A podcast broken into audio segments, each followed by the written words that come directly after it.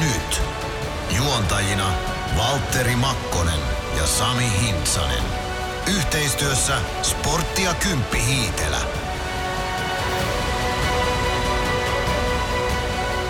Huomenta, Valtteri. Huomenta, Sami.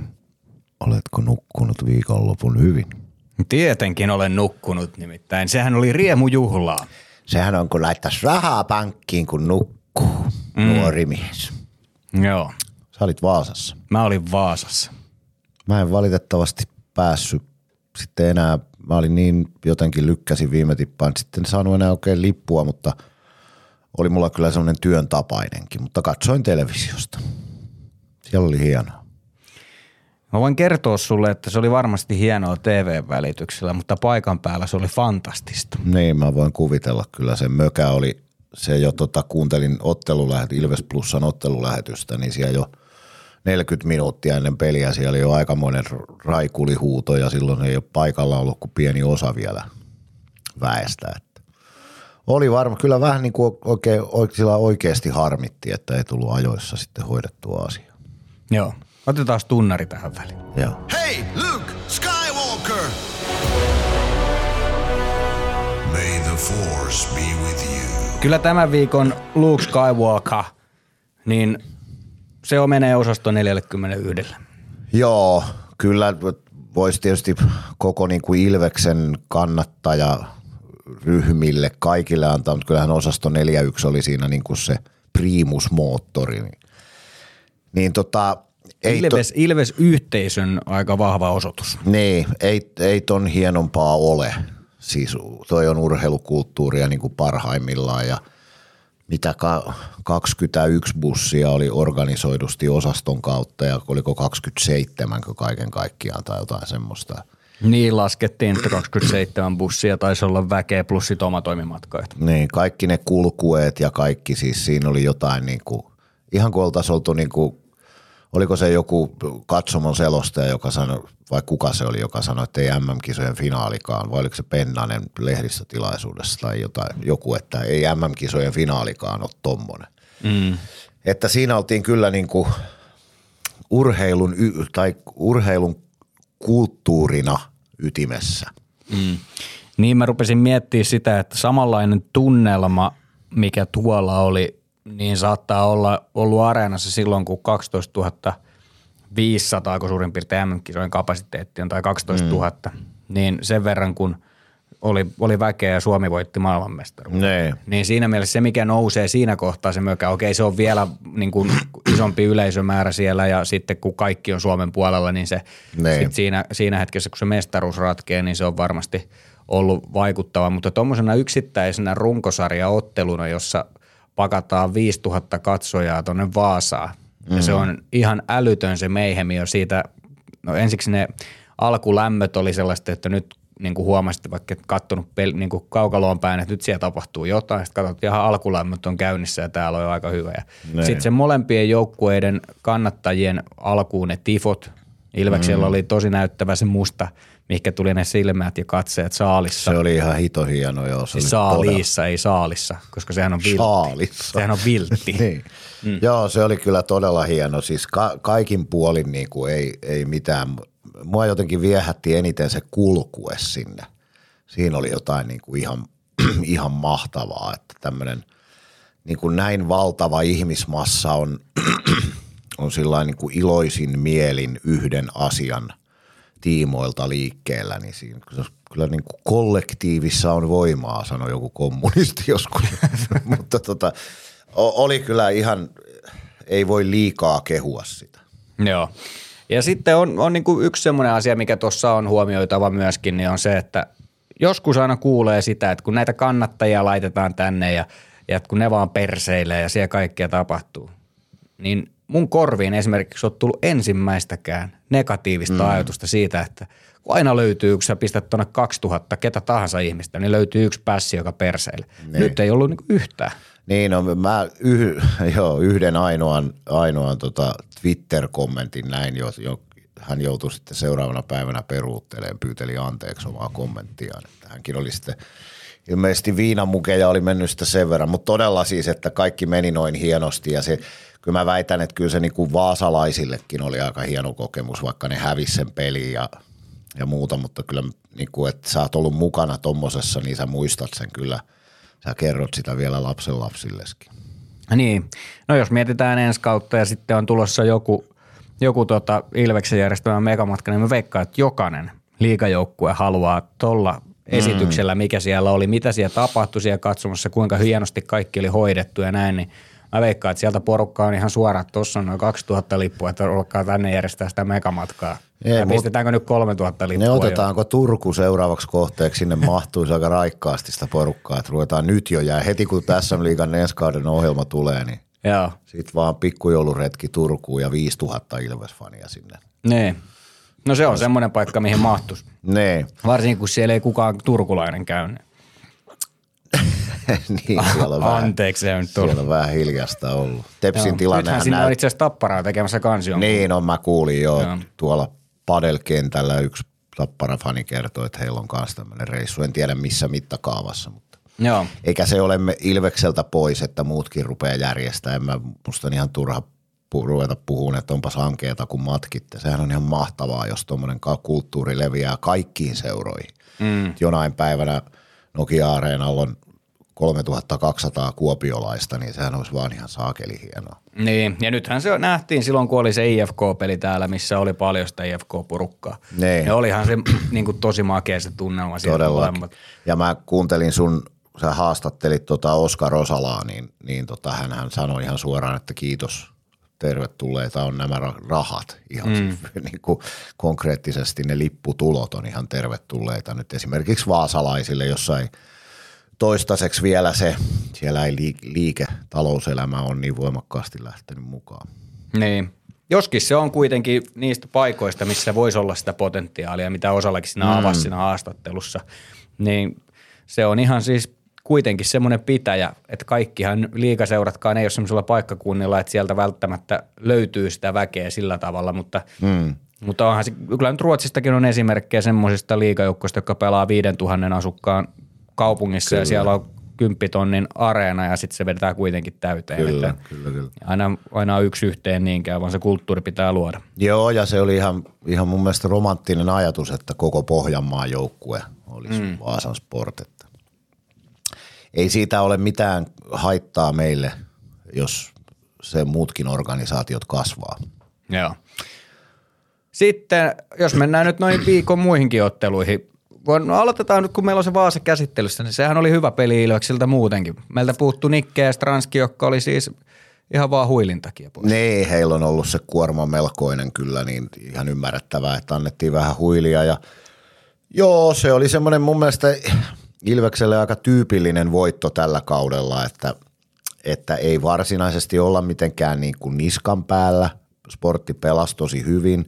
Ilves puolustaa todella hyvin ja sitten kun ne saa paikan, niin ne on kyllä niin kuin Duffakin myönsi haastattelussa, että Ilves on kyllä tosi vaarallinen siellä hyökkäysalueella, kun siinä on niitä – sitä taitoa on niin hurja määrä ja sitä maalintekovoimaa ja niitä, niitä variaatioita hyökkäystilanteissa. Ja nyt YV tuotti taas yhden, se oli muuten ihan saatana hieno maali. Mm, niin, se, se, mes, se Meskasen syöttö sille Jampalle ja sitten Jampan se, eihän Suomen tarvinnut kuin tuupata se sisään. Mm. Niin mun mielestä Ilves pelasi niin kuin itselleen tyypillisen hyvän pelin. Että ei, tilastot oli varmaan aika tasan, en ole edes kattonut, mutta tota, Ilves oli jäätävän tehokas sitten, kun niin kuin niillä Juhani Tammisen mainostamilla oikeilla hetkillä, että niissä hetkissä, kun pelejä ratkotaan, niin niissä Ilves oli jälleen kerran hyvä. Joo. Mitäs, mitäs mieltä me ollaan tästä uudesta kaverista? Michael O'Leary. Niin. Joo. Voiko tiedä sanoa sillä normaali vähän, vai pitääkö tämä Michael O'Leary? Ei sitä tarvitse tuollaisen. Varsinkaan tuo hullun tuijotusta, mikä sulla oli. Niin, niin mutta miten sä sit sanot? Se on Mike O'Leary. Michael O'Leary. Niin tuli vähän sullakin tuommoinen. Onko se se Ryanairin toimitusjohtaja? on. Sekin on muuten Mike O'Leary. Joo. Tota, Ryönä Air. Niin, semmoinen, varmaan semmoinen niin ammattimiehen esitys. Ei tehnyt mitään ihmeellistä – mutta kyllä mun mielestä niin kun nelosketju sai ehkä joka, jopa poikkeuksellisen paljon kiekkoa kuitenkin hyökkäysalueelle sillä kontrolloidusti. Että vaikutti siltä, että hänestä varmaan, kun saa nyt viisi peliä pelata tuossa ja reenata pari viikkoa, niin varmaan on iloa kyllä. Ei, no, ei ollut aloitusympyrässä nyt toistaiseksi mitenkään erityisen vahva, mutta, mutta tota, oletan, että hän, hänen hankintaansa on kyllä aika tarkkaan mietitty, että siellä on semmoisia ominaisuuksia, mistä on hyötyä sitten, kun playoffit alkaa. Joo, tuossa nyt niin kuin sen tiedän, että noissa hankinnoissa on painotettu sitä, että se pelaajan pitää auttaa joukkuetta ja sen pelaajan pitää olla sellainen, joka tekee muista parempia. Mm. Et siihen ei oteta ketään, joka, joka niin kuin vaan otetaan ottamisen ilosta. Niin, pelkästään rotaation takia. Ja sitten kyllä mä jotenkin tykkään siitä asenteesta, että se kuitenkin sitten – otti sitä Zach Heissiä päästä kiinni, kun siinä meinasi masiini jäädä vähän alakynteen, niin että se asenne on se, että hetkinen, nämä on meidän jätkiä, äläpäs siihen kukkoilee viiksi, viiksi heinari. Tosin ihmettelin, miksei siitä tullut ulosajoa. Mun muisto, muistikuvani mukaan on sellainen sääntö olemassa, että jos vaihtoaitiosta osallistut tappeluun millään tavalla, niin lennät ulos. Mutta, mutta tota, anyway, tykkäsin siitä, että hän pomppasi ensimmäisenä pystyyn ja mm. puolusti omiaan, koska kyllähän siinä hifkipelissä vähän näkyy, että, että tota, me jäätiin pikkusen fysiikassa kyllä niin kuin alakynteen. Mutta sitten on, mut sit on niinku semmoinen asia, mulla tulee tässä mieleen, eli kun oli tämä Michael O'Leary, Michael O'Leary tuossa nelosketjussa ja sitten on, on tota Santeri Virtanen ja Eetu Päkkilä oli nyt siinä. Mm. Niin jotenkin mä, kun näin, että tämä ketju on nyt tuossa pelissä – nelosketju. Niin semmoinen vähän luottavainen olo. Mm. Päkkilä on ollut tosi hyvä viime aikoina ja sitten kyllähän, niin kuin, kyllähän nyt puhutaan ihan erilaisesta nel, nelosketjusta kuin jos se on, on tota Bau ja Kreksi ja onko nyt sitten kuka vaan siinä toisella lailla. Et nyt siinä on kuitenkin sitä maalintekotaitoa Päkkilän muodossa ja Virtanenkin on kuitenkin minuutteihin nähden ja loukkaantumista huomioon ottaen, niin onko se nyt kuitenkin kymmenen pistettä tehnyt, että hänkin pystyy tarvittaessa sitten. Niin ja pystyy pelaamaan keskellä, mikä on myöskin oleellista, niin. että jos O'Leary on vähän lirissä tuossa aloitusympyrässä, niin sitten sieltä tulee savikin. Niin ja kyllä nyt, jos oot lirissä, niin tulee savi. Joo. niin no. tota, niin, tota, no sekin on, se niin on kyllä mä, mahdollista. Kyllä mä mielestäni niin kuin heti näin siinä enemmän sitä, että jos me nyt ajatellaan, miten Bau tai Kreksi on siinä. niin, jaha, no se osukin sydämeen ja syvälle. Ai et. Tuo on niin. muuten ihan loistava, että jos olet O'Learyssä, niin tulee savi. Että se niin. yes. Niin, niin, tota, niin näkyhän siinä heti mun mielestä enemmän sitä, että se Leary pystyi kuitenkin tuomaan sen kiekon hyökkäysalueelle ja vähän katteleen ympärille rytmittään etsiin niin paikkoja syöttää. että siinä oli niin semmoista hyökkäysalueen pelaamispotentiaalia kyllä paljon enemmän.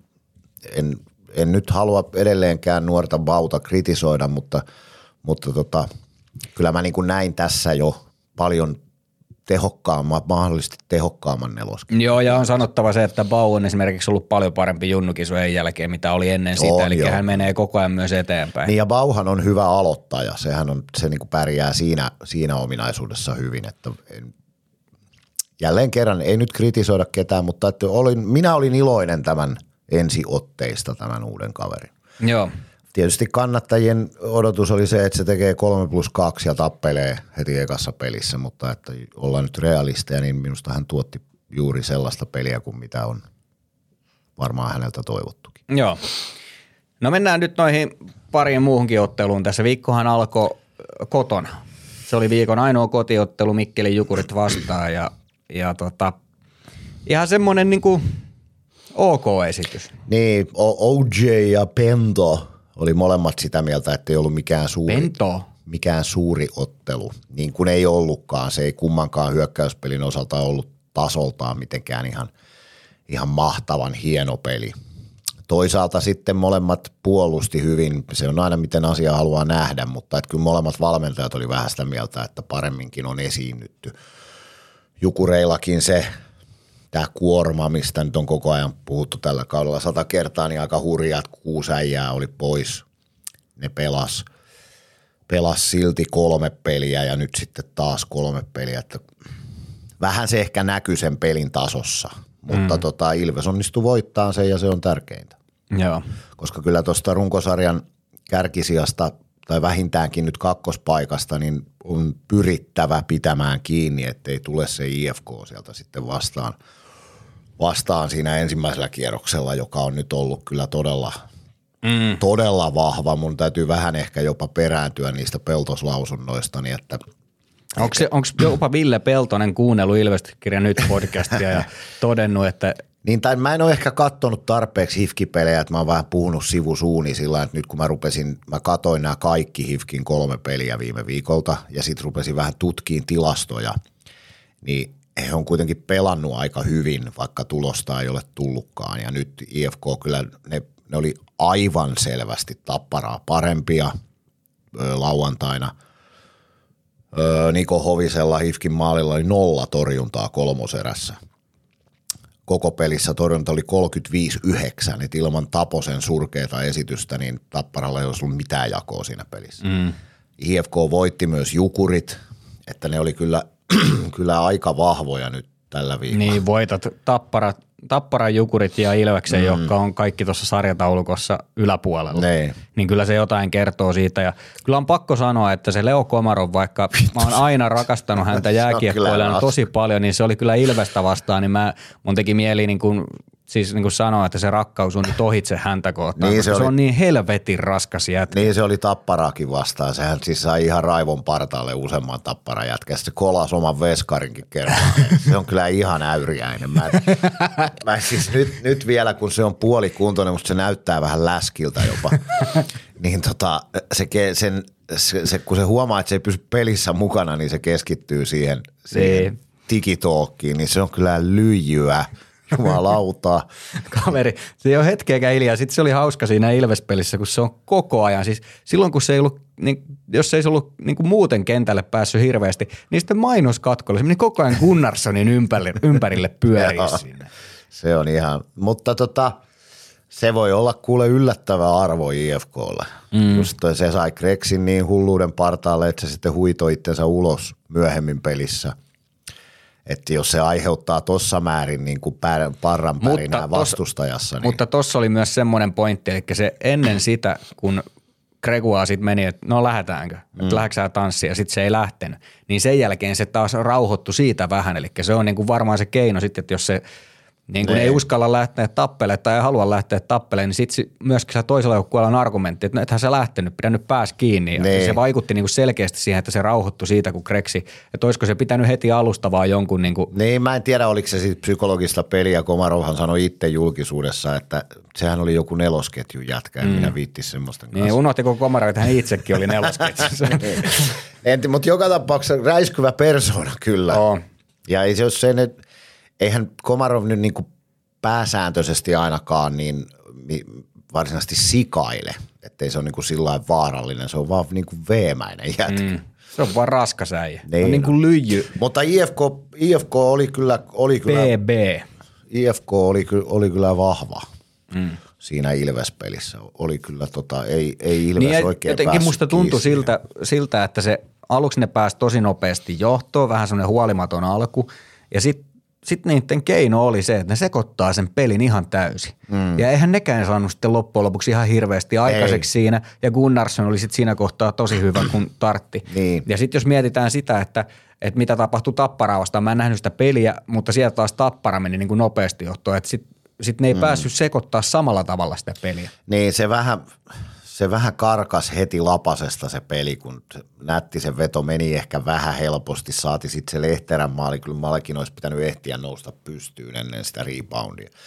Mutta tota, se vähän niin kuin karkas tai se ohjasi niin perkeleesti sitä peliä se, tultiin heti 2-0 häviöllä.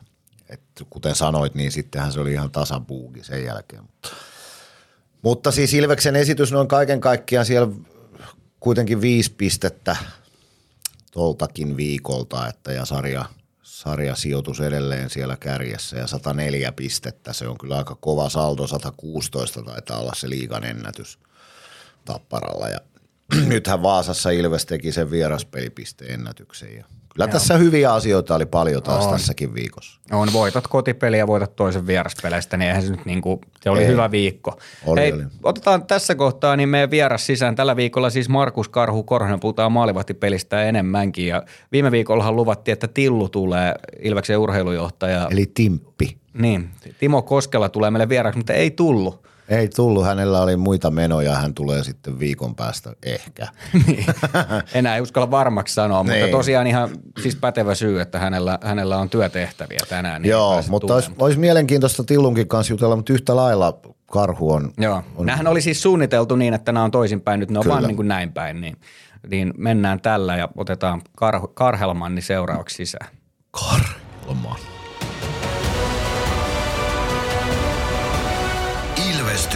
Ilvestyskirja nyt.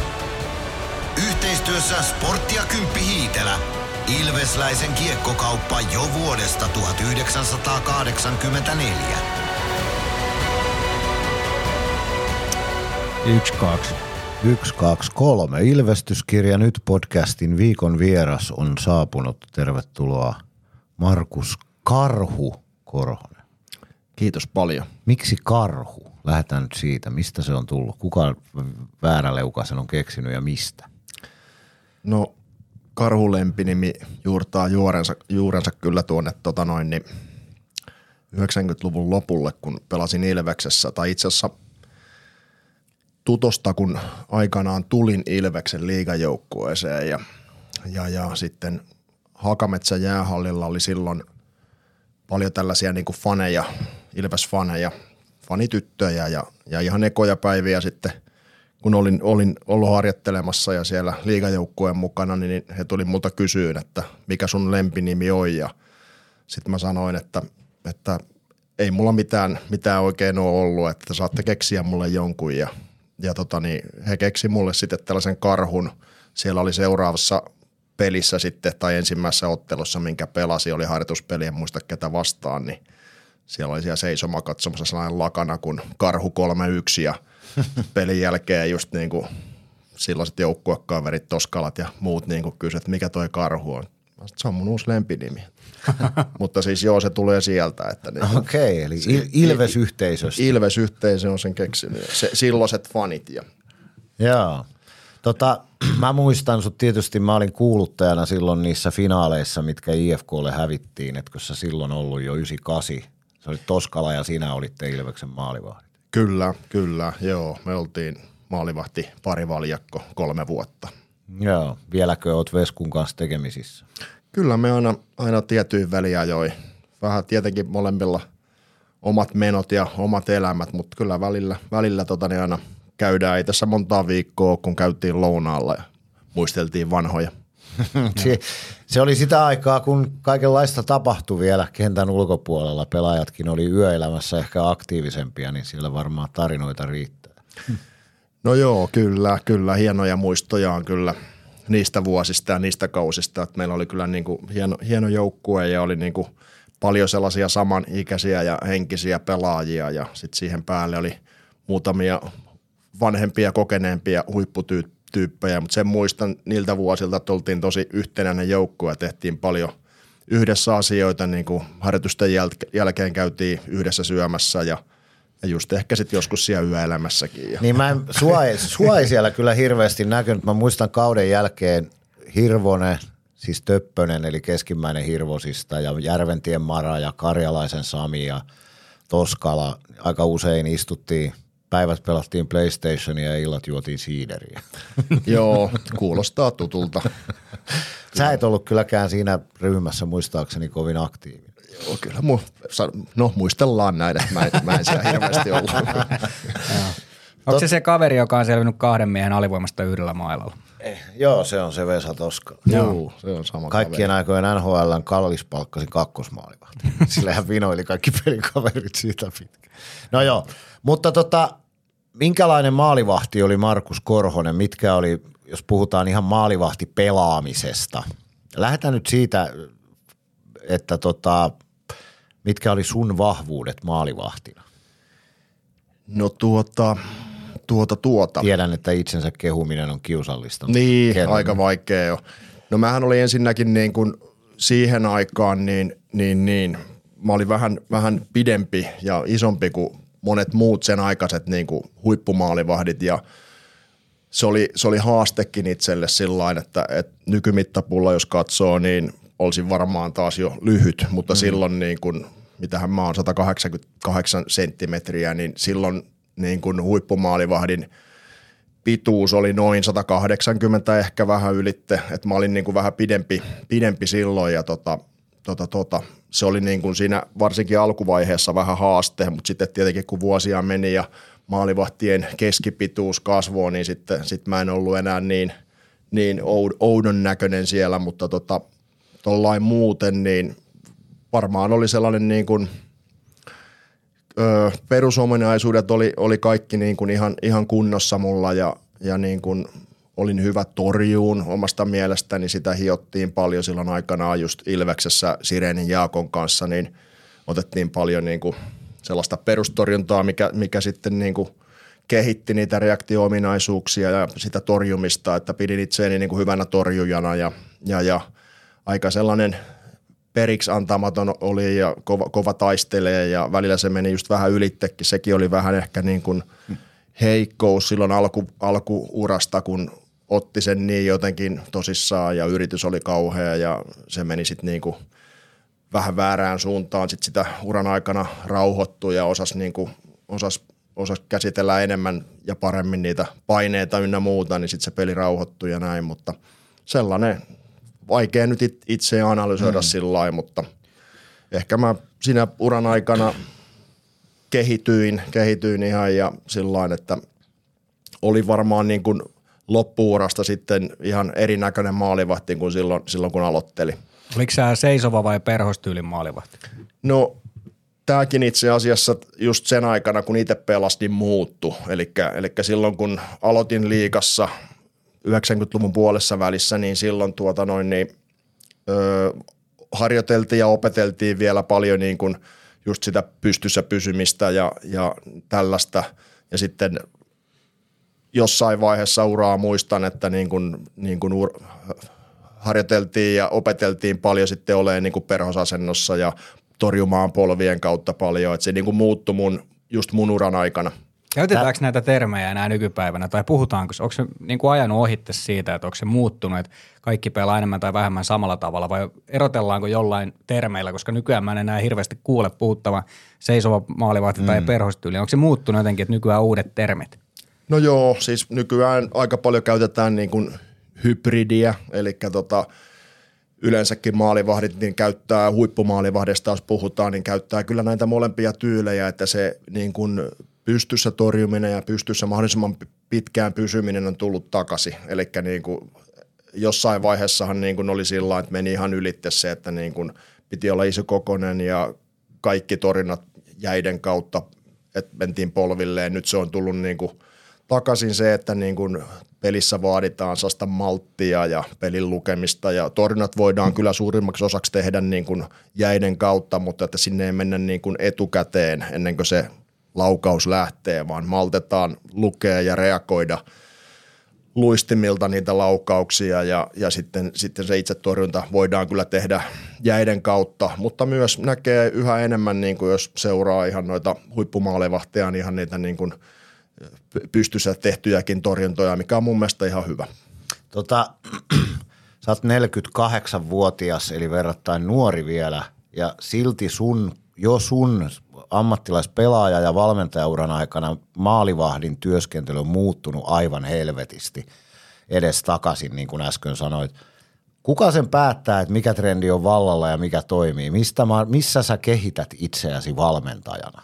No, hyvä kysymys, mutta tota, kyllähän niin kuin itse on aina seurannut paljon – tai varsinkin nyt niin kuin valmentaja-uran aikana, niin on paljon seurannut niin kuin pohjoisamerikkalaisia maalivahteja tai ylipäätänsä NHL, siellä on paljon myös eurooppalaisia maalivahteja, niin, niin sieltä on paljon, paljon niin kuin itse opetellut ja, ja ylipäätänsä kun pitää silmät auki ja seuraa eri, eri maiden sarjoja, eri maiden maajoukkueen maalivahteja, SM-liigan huippumaalivahteja. Ja itse tykkää niin kuin paljon seurata eri, eri niin kuin maalivahteja ylipäätänsä ja koittaa ottaa sieltä jotain sellaisia, mitkä vois sitten olla niin kuin omille maalivahdelle hyödyksi, että, että, että. Mutta varmaan kaikki sieltä NHLstä niin kuin sieltä, sieltä niin kuin suurin osa niin kuin niitä ideoita kaivaa, että sinne yleensä, yleensä tulee ne uusimmat jutut, mitkä maalivahtipelissä muuttuu. Esimerkiksi niin kuin tämä perhostyli aikanaan, niin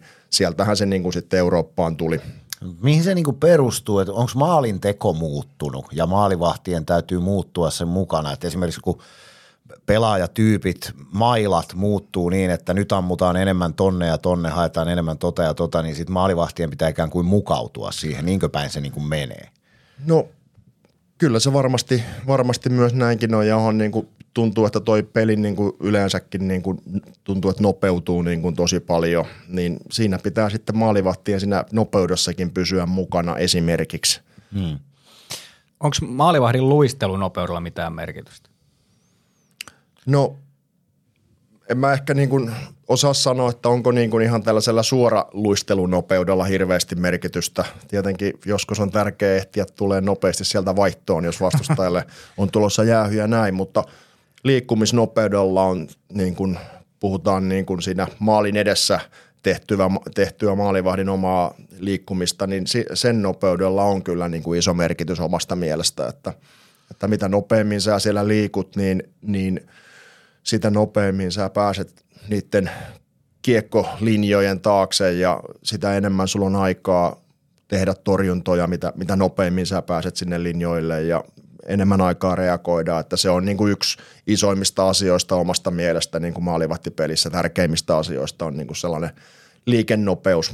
Kuinka paljon, kun nykyään ihan riviäijätkin ampuu ihan helvetin lujaa, Kuinka paljon maalivahdin torjunnoista on reaktioita ja kuinka paljon se on ennakointi? Öö, no, tuota, tuota, riippuu niinku tietenkin, että mistä se laukaus tulee, että et kyllähän niinku kaikki kauempaa tulevat laukaukset pyritään niinku torjuun nimenomaan rea- reagoimalla, jolloin ne saadaan kontrolloitua paremmin ja saadaan, saadaan ne haluttuun paikkaan joko haltuun tai, tai torjuttua – kulmaan tai, tai omille puolustajille, mutta sitten just mitä lähemmäksi tulee, niin, niin, niin se, se vaikeampi on reagoida ja, ja se reaktioaika lyhenee ja sehän on yksilöllistä, että, että, että minkälaiset ne reaktiot on, että, että, että. mutta koska laukaukset on tosiaan koventunut, niin tuntuu, että niin kuin se reaktioaikakin tai se sellaiset maalit, mitkä menee niin kuin ilman maskia joltain etäisyydeltä, niin ne on mun mielestä niin kuin lisääntynyt, jos vertaa niin kuin esimerkiksi omia peliaikoja, niin, niin, niin mm. silloin niin kuin harvemmin tehtiin niin kuin suorasta laukauksesta maalia vähänkään kauempaa, mutta nyt nykyään niitä näkee niin kuin enemmän ja tästä on, on jutellut myös muutaman maalivahti kollegan kanssa ja vanhan, vanhan maalivahtikaverin kanssa. Mä sanoisin nyt sitten, sulla on varmaan niin kuin ihan tilastodataa, että jos tuommoinen perus ranari lähtee sen 100 kilometriä tunnissa ja se tulee B-pisteen takakaarelta, niin paljonko siis maalivahdilla on käytännössä aikaa tehdä se reaktiotorjunta? No ei, mulle ei ole kyllä suoraan sanoen ihan tarkkoja, tarkkaa tilastodataa eikä ole niin kuin tarkkoja sekuntimääriä, että mä en ihan niin, kuin, ihan, ihan niin tarkkaan en osaa sanoa. Mitataanko noita maalivahtien reaktioita siis, kun luodaan harjoitusohjelmaa nyt sanotaan vaikka Gunnarssonille ja Malekille, niin onko niitä niin kuin mitattu, että, että missä ajassa he sen räpylän saa siihen oikeaan paikkaan, jos se jätetään reagoinnin varaan se torjunta? No me, me ei olla mitattu, mutta mä luotan tässä ihan niin kuin omaan, omaan silmääni ja omaan tuntemukseeni, että et, et mä jotenkin niin kuin osaan näillä vuosilla sen lukea, sen, sen, sen noin paikan, mistä hän pystyy reagoimaan ja mistä reaktioita ei enää riitä, milloin, milloin pitää sitten niin kuin, ö, tehdä torjunta erilaisella tekniikalla kuin pelkästään reagoimalla, mutta itse tykkään kyllä, että niin kuin aina pyrittäisiin niin kuin mahdollisimman pitkään myös reagoimaan. Joo. Tota, palataan vielä historiassa vähän taaksepäin. Sä käytännössä siirryit valmentamiseen heti pelaajauran jälkeen, eikö niin? Joo, kyllä, kyllä, näin kävi. Oliko se sulle niin kuin selvää jo peliuran aikana?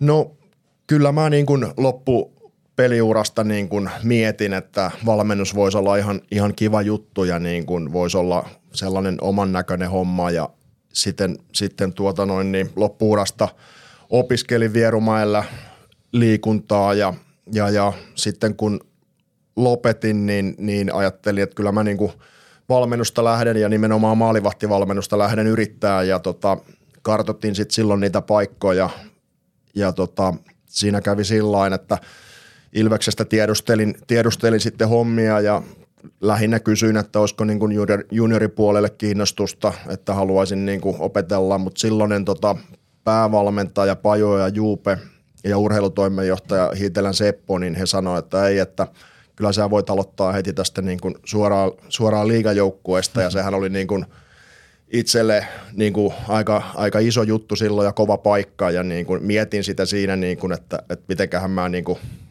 pärjään siinä heti niin kuin näin, näin suoraan, mutta he loi muhun, muhun kyllä niin kuin hienoa uskoa ja kiitos vaan Juupelle ja Sepolle luottamuksesta ja tässä näitä hommia nyt sitten tehdään vieläkin. Mm.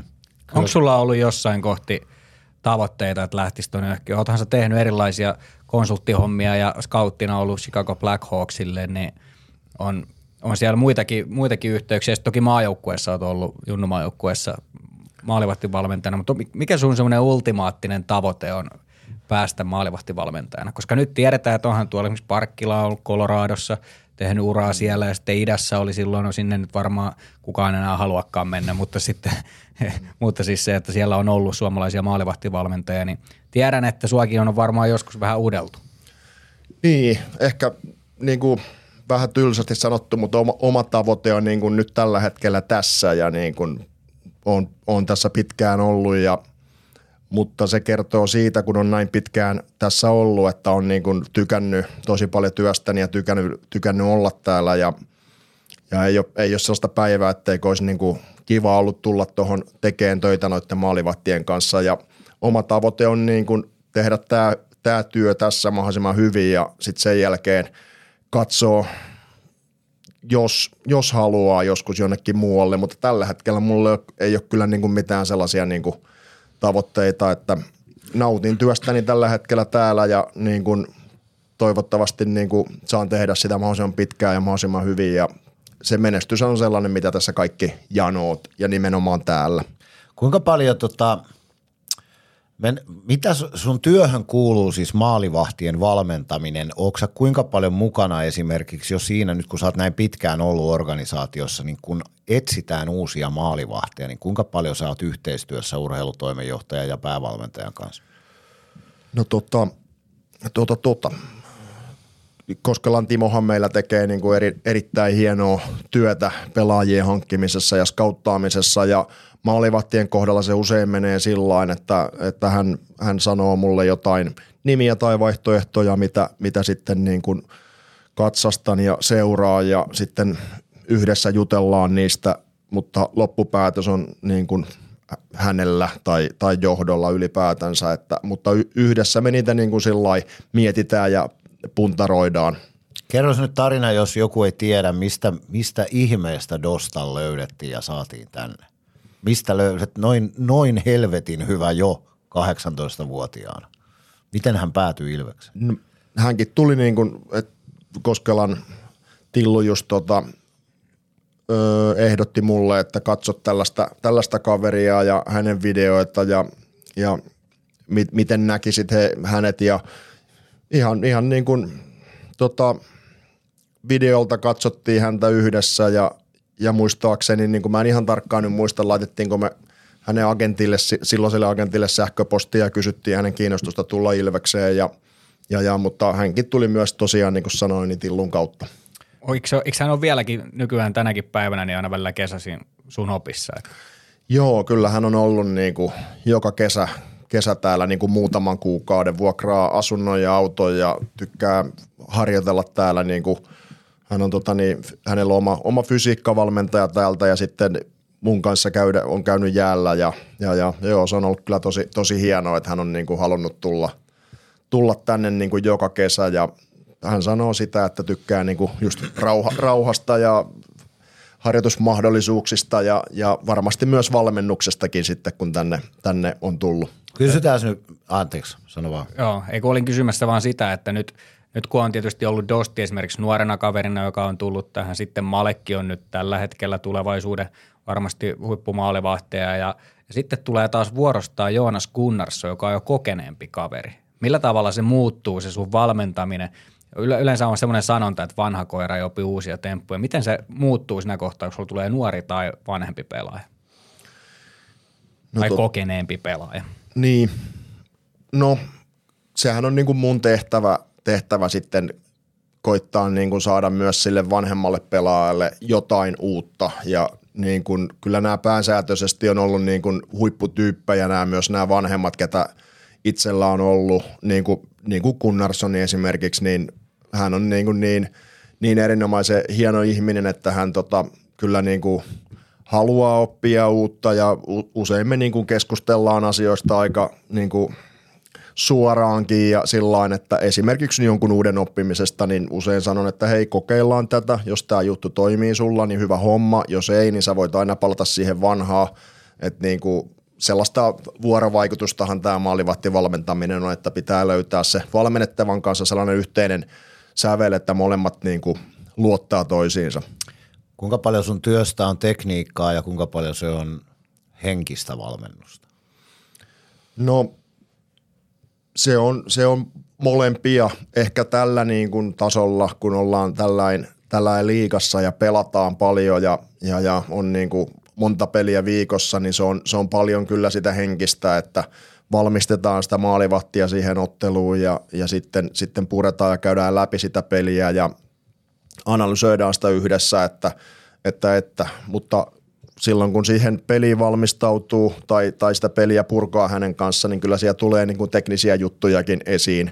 Että se on niin kuin mole, molempaa. Kuinka Ei, mä haluaisin tähän henkiseen puoleen kysyä semmoisen kysymyksen, että kun joskus on niitä hetkiä, että maalivahti otetaan maalin sulta sen takia, että herätellään joukkuetta. Että vaikka sinne menisi nopeasti vaikka pari maalia ja niistä olisi toinen maalivahdin tai ei esimerkiksi kumpikaan ole maalivahdin maali, että ne on vaan niin kuin herätellään sitä joukkuetta, niin mikä siinä kohtaa on se viesti maalivahdille? Onko se vain ihan suoraan sanottuna niin, että hei, tämä nyt, nyt vaan heräteltiin joukkuetta vai käydäänkö se jotenkin läpi? Tarvitsetko se selittää? No kyllä, mä, kyllä se käydään läpi, että niin kun, kyllä me niin kun käydään ne päästetyt maalit läpi, että jos siinä on jompi, jompi kumpi tai, tai molemmat tai ei kumpikaan niin kuin sellainen, mille olisi jotain voinut tehdä tai ei olisi voinut jotain tehdä, että ilman muuta se niin kuin käydään läpi ja just tällaisessa tilanteissa sitä maalivahtivalmentajaa tarvitaan ja sitä, sitä niin kuin hänen näkemystä siinä, että kyllä mä yleensä niin kuin aika rehellisesti pyrin sanoa sit maalivahdeille, että tässä oli syy, miksi sut vaihdettiin pois. Oli se sitten se pelkästään joukkojen herättely tai, tai sitten sellainen, että se peli ei ole hänen kohdalla lähtenyt niin kuin tarpeeksi hyvin käyntiin.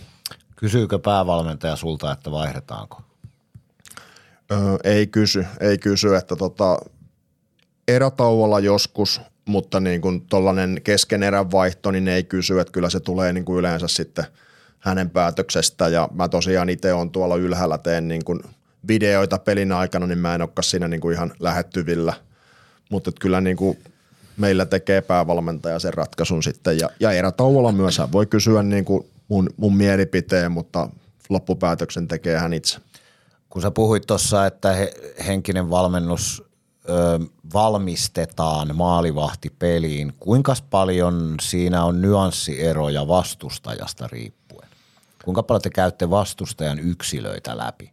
No tota, mm, kyllä siihen valmistus, maalivahdin valmistusprosessiin itsellä kuuluu niin kuin sen, sen maalivahdin omien ominaisuuksien läpikäyminen, jotain sellaista, mikä omasta mielestä voisi olla tärkeää siinä ottelussa hänelle, mutta myös sitten sen vastustajan läpikäyminen, että aika paljon me käydään niin kuin esimerkiksi vastustajien ylivoimaa läpi tai ylivoimakuvioita läpi, tai sitten joskus jotain yksittäisiä pelaajia, jos mä näen, että siellä on joku sellainen niin kuin maalivahdin kannalta – vaarallinen kaveri tai joku sellainen, mihin kannattaa vähän kiinnittää huomioon, niin kyllä mä sen niin kuin sanon, että se on vähän molempia, molempia että käydään sitä maalivahdin omaa tekemistä.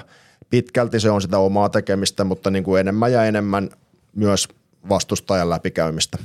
No puhutaan nyt vähän sitten näistä meidän tämän kauden maalivahdeista. Mitkä on on tota Malekin sun mielestä ne huippuominaisuudet? Mit, mi, hän on kuitenkin NHL varattu, eli moni muukin näkee hänessä potentiaalia. Mitkä on Malekille semmoisia niin vahvuus? No hän on niin kuin tosi, tosi nopea liikkeissä ja liikennopeus on niin kuin, niin kuin hyvä. Hänelle on, hän on niin kuin tosi sellainen kilpailuhenkinen ja sellainen niin kuin periksantamotan taistelija, että, että sellainen niin kuin, sellainen, hän on tosi kova voiton tahto ja sellainen halu menestyä ja halu voittaa ja halu pelata. Että hän on niin kuin sillain, tietenkin hän on kooltaan iso kokonen, huippumaalivahdin, tulevan huippumaalivahdin kokonen. Hänellä on niin kuin hyviä ominaisuuksia siinä, siinä pelissä ja varmasti on myös paljon kehitettävääkin, mutta en mä niitä ehkä tässä halua sellaisen kehittämiskohteita käydä läpi, että jos joku vastustaja kuuntelee. Niin. Onko se semmoinen, sen mä halusin sitten kehittymisjutusta puhua, että ainakin omaan silmään se, että mikä hänellä se suuri haaste on, niin on se tasaisuus. Eli siellä on niitä huippupelejä, että ei saa niin kuin – mikään ei mene ohitte ja sitten välillä on semmoisia pelejä, että vähän niin kuin alusta saakka ja huomaa, että se nyt ei ole ehkä ihan tänään parhaimmillaan. Niin onko tasaisuus kuinka merkittävä asia, kun puhutaan nuoresta maalivahdista ja sen kehittäminen, että pystyy tasaisemmin torjumaan? Onhan niin kuin tasaisuus ylipäätänsä niin kuin tärkeä ominaisuus maalivahdille, mutta niin kuin hänen kohdalla esimerkiksi, niin uskon, että se paranee koko ajan – kokemuksen kautta tulee paljon rauhaa, on jo nyt tullut tosi paljon, jos vertaa vaikka viime vuoteen ja sellainen niin kuin turha yliyrittäminen sieltä häviää pikkuhiljaa ja mutta ennen kaikkea mun mielestä on tärkeää hänen kohdalta, hänestä näkee sen niin kuin sellaisen halun, halun niin kuin menestyä ja olla hyvä ja näin, että jos se joskus menee vähän ylitte se yrittäminen, niin se on mun mielestä parempi kuitenkin niin päin kuin se, että mä joutuisin hänelle sanoon, että viittisitkö yrittää. Niin, kyllä. Mä palaan vielä vähän tähän Dostaliin, kun mua kiehtoo se niin hirveästi, että miten niin nuori jätkä oli niin valmis. Mitkä on ne ominaisuudet, missä hän on niin kuin maailman eliittiä? Mik, miksi hän oli niin hyvä jo niin nuorena? Tai siis on? No silloin kun hän tuli tänne näin, niin kyllähän hänellä oli niin kuin aika, aika hyvät tällaiset lajiominaisuudet jo, että sillä itse analysoin häntä siinä sitten – sitten paikan päällä, kun hän tuli tänne, niin hän oli, niin kuin, hänellä, hän oli hyvä liikkuu ja hänellä oli hyvät tekniikat ja tällaiset, mutta jotenkin siitä paistoi sellainen, niin kuin, sellainen niin kuin mieletön halu niin kuin oppia koko ajan uutta ja niin kuin kehittää itseensä, että varmaan sellainen on niin kuin yksi, yksi niin kuin, millä hän on niin kuin mennyt noin pitkällä ja kyllähän sekin niin kuin kertoo siitä, että hän on niin kuin valmis – tosiaan niin kuin tuleen tänne niin kuin edelleenkin itsekseen harjoittelee ja kehittää itseensä niin kuin joka kesä, että, että hänellä on sellainen niin kuin palava halu siihen niin kuin, ja sillä niin kuin mennään jo pitkälle, että ehkä hänen pelaamisessaan itsessään oli niin kuin sellainen just niin kuin noin nuoreksi maalivahdiksi niin sellainen rauha, että hän niin kuin yleensä tonikäiset maalivahdit niin kuin ylipelaa ja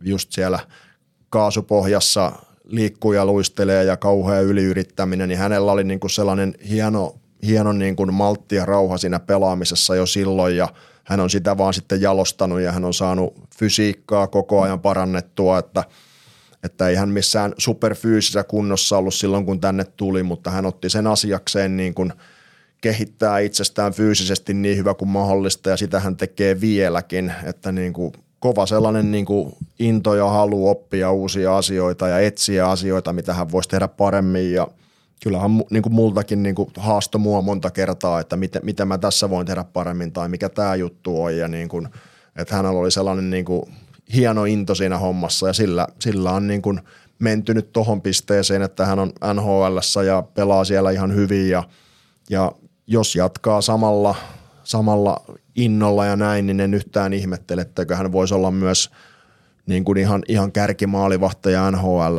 tulevaisuudessa. Yksi viisas maalivahti on aikanaan sanonut, että, että tota, jos sä joudut tekemään game saverin, jonkun haamutorjunnan, niin sä oot jo tehnyt jotain väärin. Pitääkö se paikkaansa? niin, kyllä mäkin on kuullut toi ja näin. Kyllä mä jotenkin näen sen sillä että kyllä niitä niin kuin mitä kovempi peli ja kova, kova tasoisempi ottelu ja kovempi temposempi ottelu, niin kyllä siellä välillä joutuu myös niitä tekemään, niin kuin vaikka kuinka olisi niin kuin sijoittunut ja muuten pelannut täydellisesti, tai ainakin pitää olla valmius tehdä niitä huipputorjuntoja. No vielä on käsittelemättä se toinen maalivahti, eli Joonas Gunnarsson. Mikä on hänen semmoinen, hän on kuitenkin tällä kaudella pelannut Malekin aika lailla puolet taitaa Onko olla. vähän enemmän jopa niin. nyt Gunnarsson pelannut? Joo. Mm. No Gunnarssoni on kyllä niin kuin ensinnäkin niin kuin erittäin hieno persoona, niin kuin on todella hyvä tyyppi ja sellainen niin kuin helposti lähestyttävä ja helposti hänen kanssa tulee juttuun ihan kaikki, mutta myös itse ja tota, hänen pelaamisessaan näkyy kyllä niin kuin monen vuoden kokemus Ruotsista ja SHLstä ja huippusarjasta, että hänellä on niin kuin sellainen maltti ja rauha pelata niin kuin siinä, siinä ja tota, tota, tota, henkisesti on niin kuin vahva, että hän on sellainen, että jos jossain – ottelussa voi mennä, mennä joku helppo tai, tai ottelu voi alkaa sillä että hän ei niin kuin ehkä ole siihen itse tyytyväinen, mutta hän pystyy sen niin kuin aika hyvin nollaa ja unohtaa ja kääntää ja niin kuin voi silti pystyä pelaamaan ihan, ihan huippupelin. Vaikka nyt viimeksi lauantaina Vaasassa, niin ei hän ehkä maaleille niin voinut mitään, mutta kuitenkin meni kaksi maalia ensimmäisessä erässä, mutta sen jälkeen laitto – luukut kiinni ja pelasi hienon ottelun, niin esimerkkinä, että hän niin kuin pystyy, pystyy hyvin niin kuin nollaan asioita ja hänellä on kaikki niin kuin huippumaalivahdin perusominaisuudet kyllä kunnossa ja niin kuin hyväksi hiottu tekniikka, että, että hän on niin kuin ollut itselle niin kuin mieluisa yllätys kyllä, että kuinka hyvin hän on pystynyt pelaamaan. Haluan sen verran palata tuohon lauantain ottelussa Vaasaan, että ekassa erässä tuntui, että tuli vähän semmoisia niin omituisia pomppujakin ja sillä että oli vähän hermostuneen oloinen ja niin kuin sanoit, niin se korjaantui sitten toisesta erästä eteenpäin, oli niin kuin itse varmuus. Lähtikö se pelaajasta itsestään vai kävikö sä sanomassa jotain, sanoko Pendo jotain vai, vai mistä, se, mistä se tuli se niin kuin selkeä muutos siihen?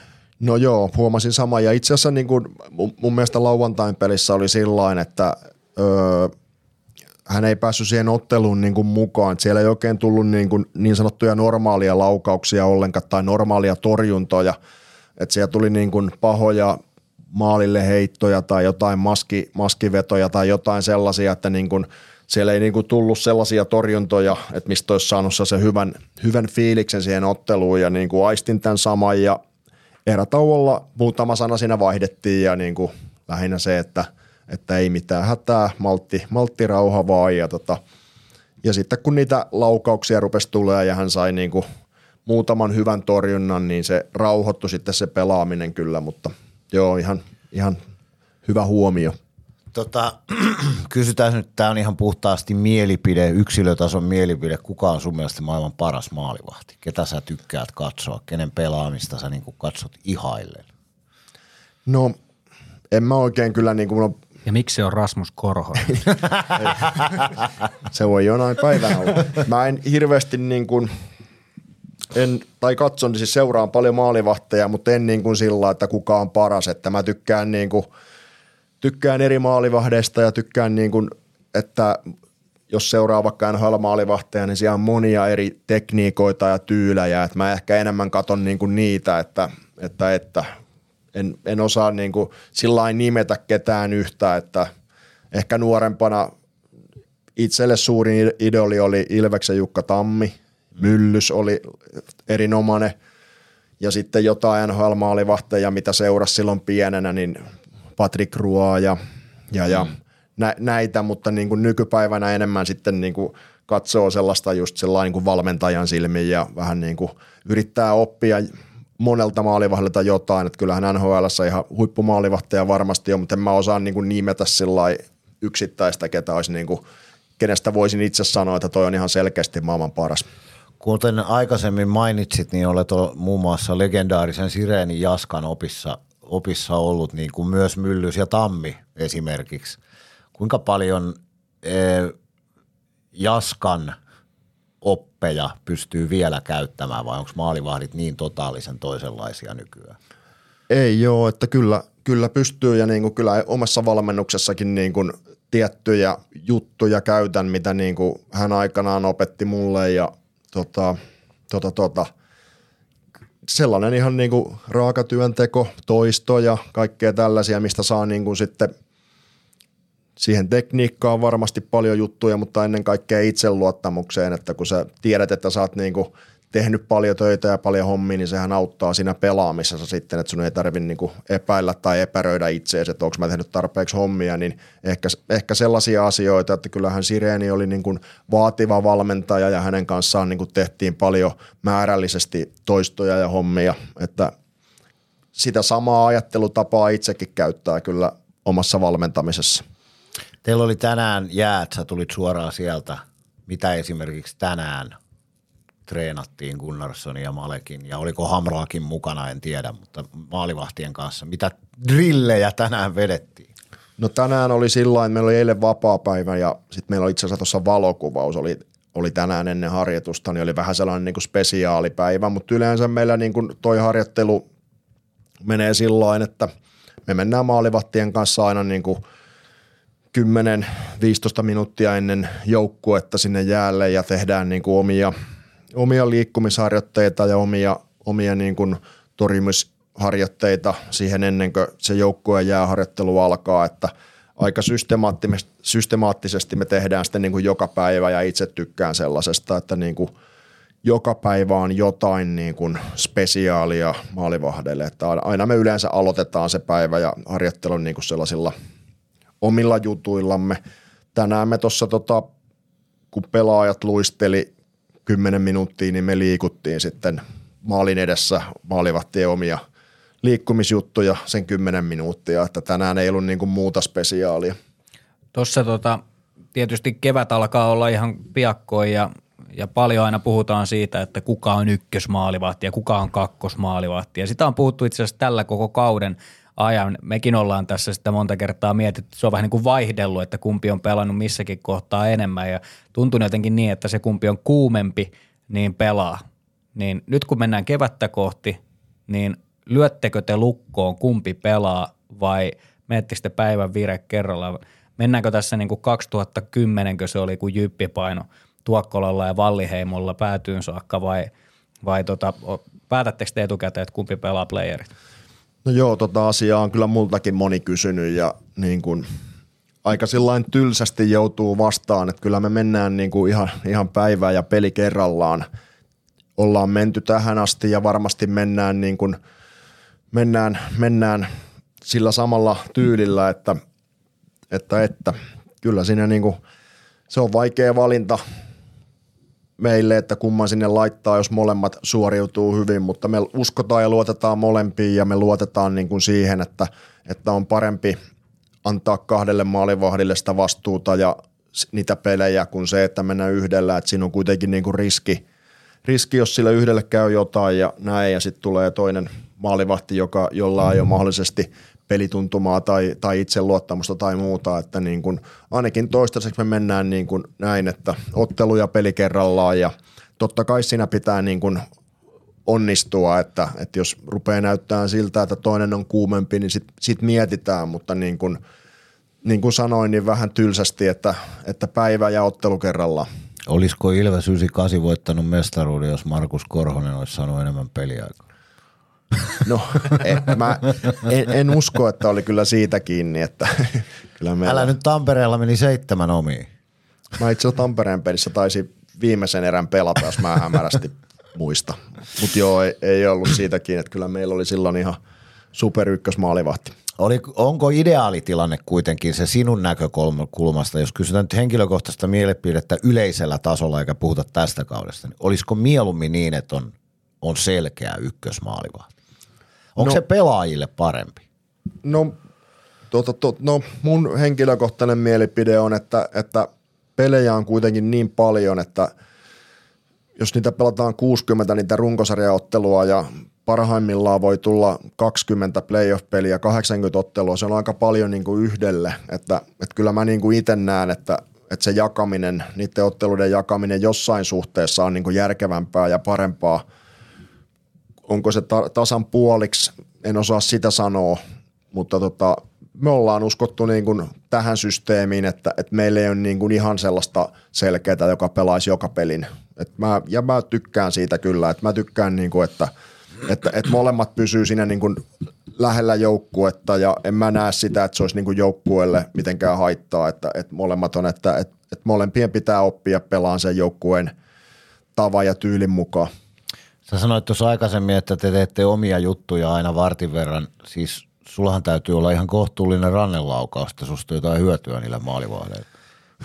Joo, mulla on, kyllä mä silloin kun näitä hommia aloitin, niin voin sanoa, että en osannut ampua yhtään pelaajan mailalla, mutta sitten mä jotenkin niin ajattelin, että mun on pakko opetella, jos mä haluan niin olla hyvä tässä ja niin kuin, kyllä mä niin kuin ammuin paljon silloin alkuvuosista ja nykyään mulla on aika hyvä laukaus kyllä, että mä luotan siihen. Onko? Omasta mielestä enkä mitenkään niin kuin leijuu, että mun, kyllä mä saan sen kiekon sinne, minne mä haluan. Onko parempi kuin JPllä, joka väittää, että hänellä on yksi Ilveksen parhaita rannelaukauksia? JP oli muuten erinomainen aikanaan. JP hän kävi niin kuin just maalivahti jäillä muija tota, Toskalan kanssa, että se kävi ampuun meille paljon silloin Sireenin aikaan. Niin kuin meillä oli maanantaisi, oli iltapäivällä maalivahtia ja JP oli siellä tosiaan ampumassa ja silloin oli kyllä niin kuin tosi, tosi hyvä veto. Ai jaa, että se ei olekaan se, pelkkää leijumista. Se ei ole, että se on kyllä niin kuin e- erittäin hyvä laukaus oli kyllä, mutta en, nyt, nyt sitä ei ole muutamaan vuoteen näkynyt tuo jäällä, että en tiedä pitäisikö se kysyä, kysyä, että kiinnostaisiko sitä tulla mun, mun jäille. Tuossa oli itse asiassa yksi juttu, mistä haluan ottaa vielä kiinni. Puhuit siitä, että molempien maalivahtien pitää oppia pelaamaan siinä puolustuksen edessä.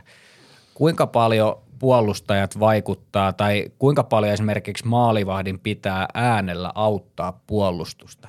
Ja millä tavalla, tuleeko siitä mieleen jotain esimerkkejä, että kuka on ollut esimerkiksi erityisen hyvä, koska kyllä se varmaan, että niitä semmoisia väärinkäsityksiä että mihinkä siirtää maalin takaa kiekkoon, niin siinä varmaan puolustajalla on tärkeää huutaa maalivahdille, mutta myöskin meneekö se toiseen suuntaan, että pitääkö maalivahdin pystyä olemaan myös äänekäs nykypäivänä?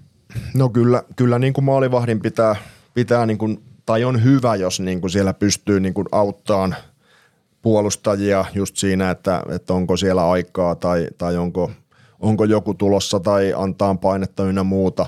Mutta se on vähän sellainen persona-kysymys, että – et vaikea on, niin kuin, jos on sellainen niin kuin, rauhallinen ja hiljaisempi persoona se maalivahti, niin vaikea on niin kuin, siltä, siltä vaatia sitä, että se niin kuin, huutaisi ja ohjaisi sitä peliä siellä kovaäänisesti koko ajan, mutta, mutta kyllä me niin kuin sellaiset perus, perus niin kuin puheet vaaditaan maalivahdilta, että kyllä ne pitää osata, mutta olen nähnyt maalivahteja, jotka niin kuin selostaa sitä peliä siellä ja niin kuin ohjaa ja puhuu tosi paljon – mutta niin kuin sanoin, niin se on enemmän sellainen persona-kysymys mun mielestä, että, että jos, on niin kuin, jos ei se tullut luonnostaan se pelin ohjaaminen ja puhuminen, niin sitten on parempi, niin kuin, että keskittyy vaan siihen omaan pelaamiseen ja torjumiseen.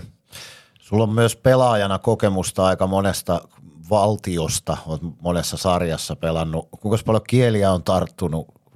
Pystytkö puhumaan Malekille tsekkiä ja Gunnarsille ruotsia vai onko teillä yleiskielen englanti?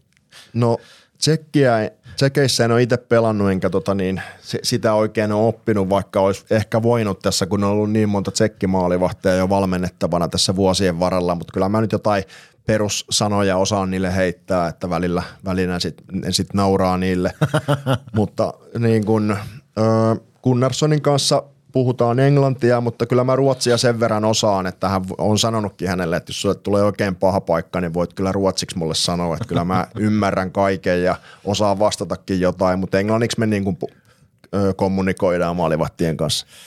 Mennään vielä tota, Valtteri tuossa mainitsi, että miksi juuri Rasmus Korhonen, niin tota, se ei ole kauhean yleistä, että, että tota, jos isä on kiekkoilija, niin jälkikasvusta tulee saman pelipaikan pelaaja. Jos ajattelee esimerkiksi Järventien perhettä, kun isä oli pakki, niin kaikki jätkät on hyökkääjiä. Niin mitenkäs, päättikö Rasmus ihan itse vai onko sä jo pienenä lyönyt hänelle molarin päälle, että kokeiles tota? No kyllä hän päätti ihan itse, että, että tota, tota, tota. joskus kun hän aloitti pelaa jääkiekkoa, niin kyllä niin kun se maalivahdin tontti hänellekin niin näytti olevan kaiken kiinnostavia ja silloin oli muistan se hauskan tarinan, kun tota, hän pelasi ihan niin kuin ekoja, ekoja niin kuin otteluita Ilveksen junioreissa. Ja tota, silloin niin kuin piti kierrättää näitä maalivahteja kautta kenttäpelaajia. Ja Rasmus oli sitten maalissa, mutta sitten niin kuin valmentaja sanoi, että nyt pitää myös olla sitten siellä kenttäpelaajana. Ja menin, mentiin sitten katsoon sitä ottelua, missä se oli kenttäpelaajana, niin se oli niin kuin siinä maalivahdin edessä niin kuin puolustajana – teki torjuntaliikkeitä ja koitti niinku pelaajakkaama päällä olla niinku niin sanotusti toinen maalivahti, niin silloin kyllä tuli niinku itselle sellainen olo, että, että ehkä ton on paras vaan olla siellä maalissa. Ja niin, niin valmentajakin oli sanonut sille pelin jälkeen, että saat olla jatkossa maalivahti. Että, että kyllä hänelle on tullut se maalivahtina olo ihan, ihan omasta itsestään ja niin kuin Teillä on mielenkiintoinen tilanne nyt, kun Rasmus pelaa Jukureissa. Siellä on maalivahti valmentajana siis Heleniuksen Riku, onko se peräti valmentanut Rikua siis?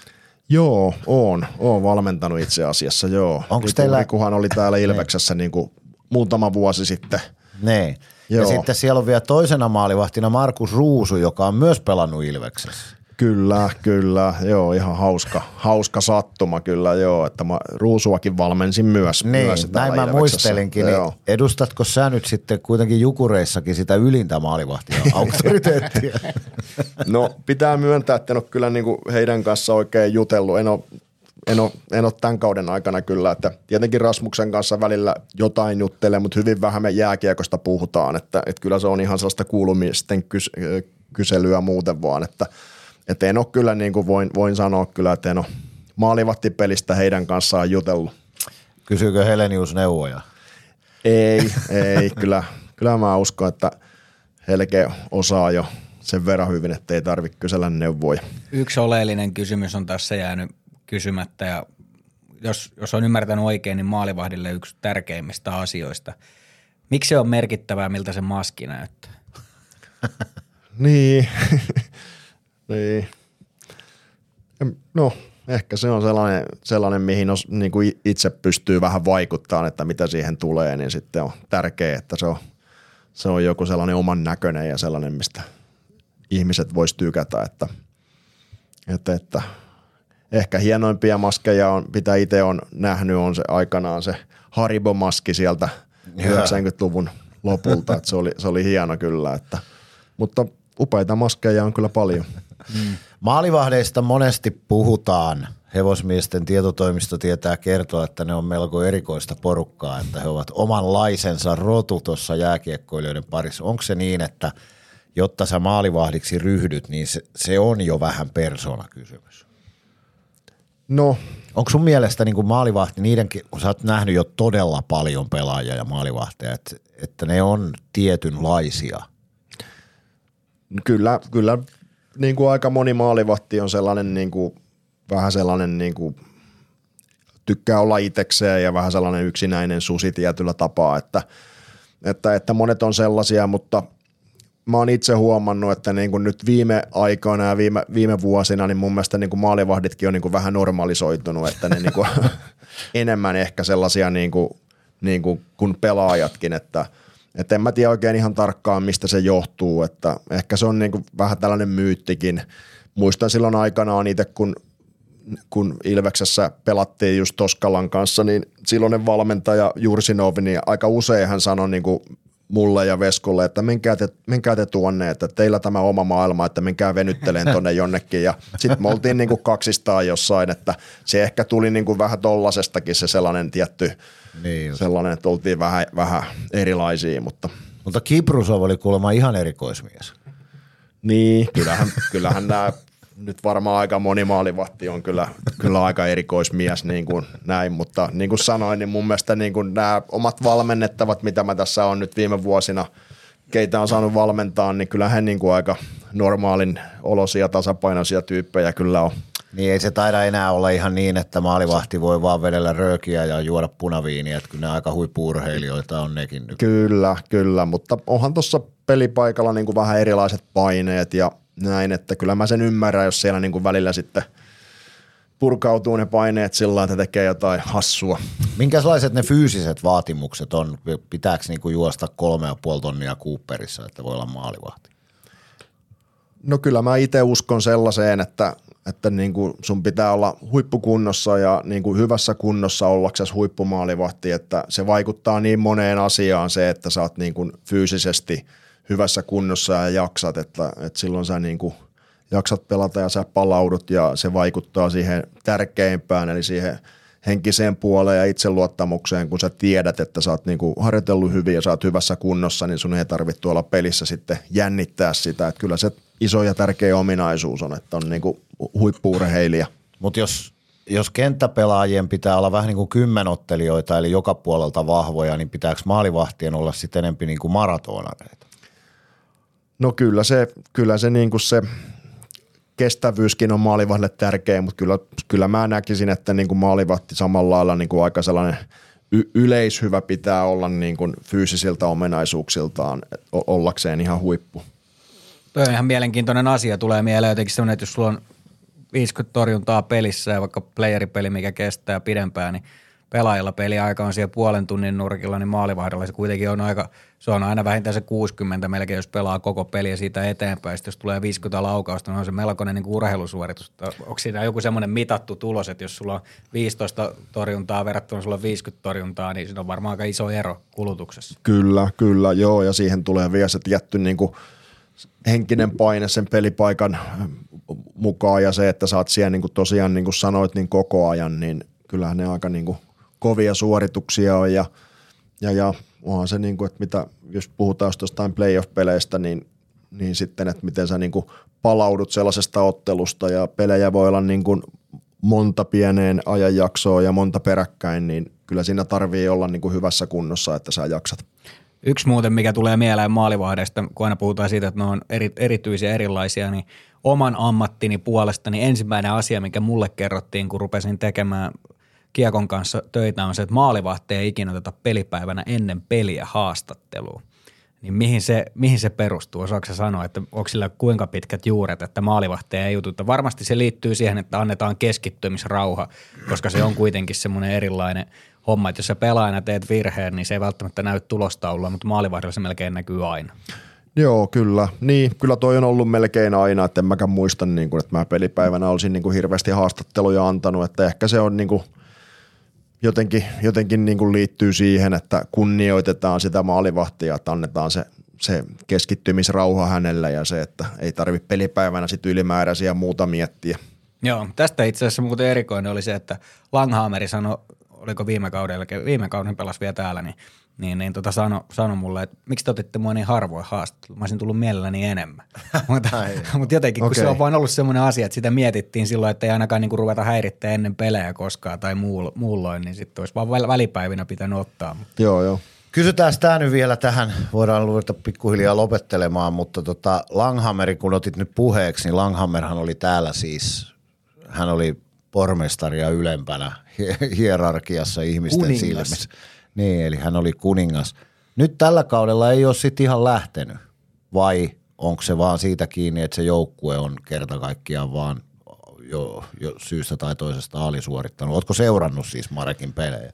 Olen seurannut joo. En ole niin kuin, en ole niin kuin koko pelejä en ole katsonut, että en osaa niin kuin sanoa sitä joukkueen pelaamisesta hirveästi mitään, mutta olen katsonut oikeastaan jokaisen hänen ottelun niin kuin torjunnat ja päästetyt maalit ja – Joo, ei ole ollut ihan niin kuin oma itsensä niin kuin omaan silmään, että, että mistä johtuu, en osaa sanoa, en ole hänen kanssa sillain jutellut, mutta ei siitä pelaamisesta puuttuu niin kuin, tai on puuttunut nyt omaan, omaan silmään niin kuin sellainen just niin kuin rentous ja rauha ja niin kuin menee sellaisia maaleja, että mitä täällä ei niin kuin hirveästi mennyt, mutta en osaa niin kuin tarkemmin sit sanoa, että mistä se johtuu, että – mutta ihan oikein havainnon olet tehnyt, että ei ole, niin kuin, ei ole mennyt varmasti hänellä sillä lailla, miten olisi halunnut. Puuttuuko niin. karhun kosketus? Niin, en, Vai karhun en, läheisyys? Niin, joku vastaava.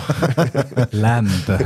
niin, siinä on tietysti monta asiaa. Sä vaihdat uuteen kaupunkiin, kaikki on uutta. Täällä Marekki Kerk, hän oli varmaan aika turvallinen ja hyvä olla täällä. Kyllä, kyllä mä uskoisin joo ja hän oli kyllä niin kuin erinomainen maalivahti täällä meille kahden kauden ajan, että, että, että kyllä mä niin kuin odotin, että, että siellä olisi Ruotsissa paremmin mennyt, mutta vielä voi muuttua, on siellä otteluita jäljellä. Onko Tillulle soiteltu, että tässä otetaanko Markki ensi kaudella tänne takaisin? Hän osaa näihin ottaa nyt kantaa vielä tässä vaiheessa kautta. Hei! Mä a- haluan vielä kysyä niin, ihan nopean kysymyksen. Sulla on monta lempinimeä ollut, muun muassa karkki ja klisee ja karhu ja kaikki. No mikä on sulle se lämpimin kuitenkin? Onko se se karhu vai kyllä, nallukka? Kyllä tämä karhu, karhu on hyvä ja siitä toin nallukka sopii ihan, ihan hyvin mun mielestä kanssa. Nallukka on, se on aika söpö. Se on söpö. No, Mutta vähän kyllä- niin kuin on karhukin. niin. Mutta kyllä karkki on sekin aika Niin, hyvä. tämä karkki on tullut nyt tä, tänä vuonna sulta. Että. Nyt se on itse asiassa täällä meidän typeriä juttuja. niin on varmaan. Joo. Joo. Oikein paljon kiitoksia vierailusta maalivahtivalmentaja, maalivahti Iskä ja entinen huippumaalivahti Markus Koro. Kiitos paljon. Kiitos Karhu.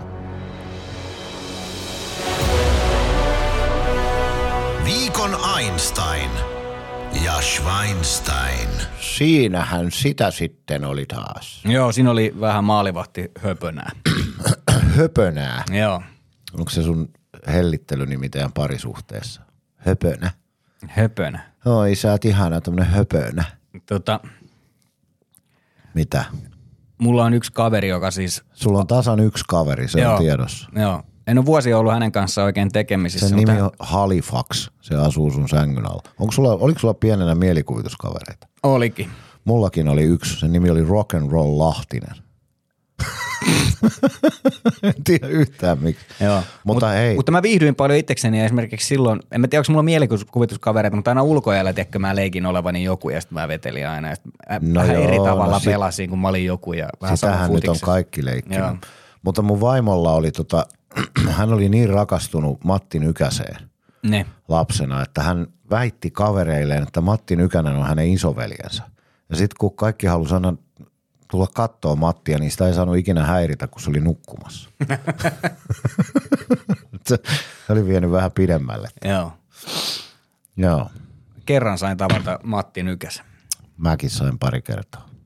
Tai jouduin. Ihan Se Joo. oli niissä olosuhteissa. Voi käyttää kumpaa termiä vaan.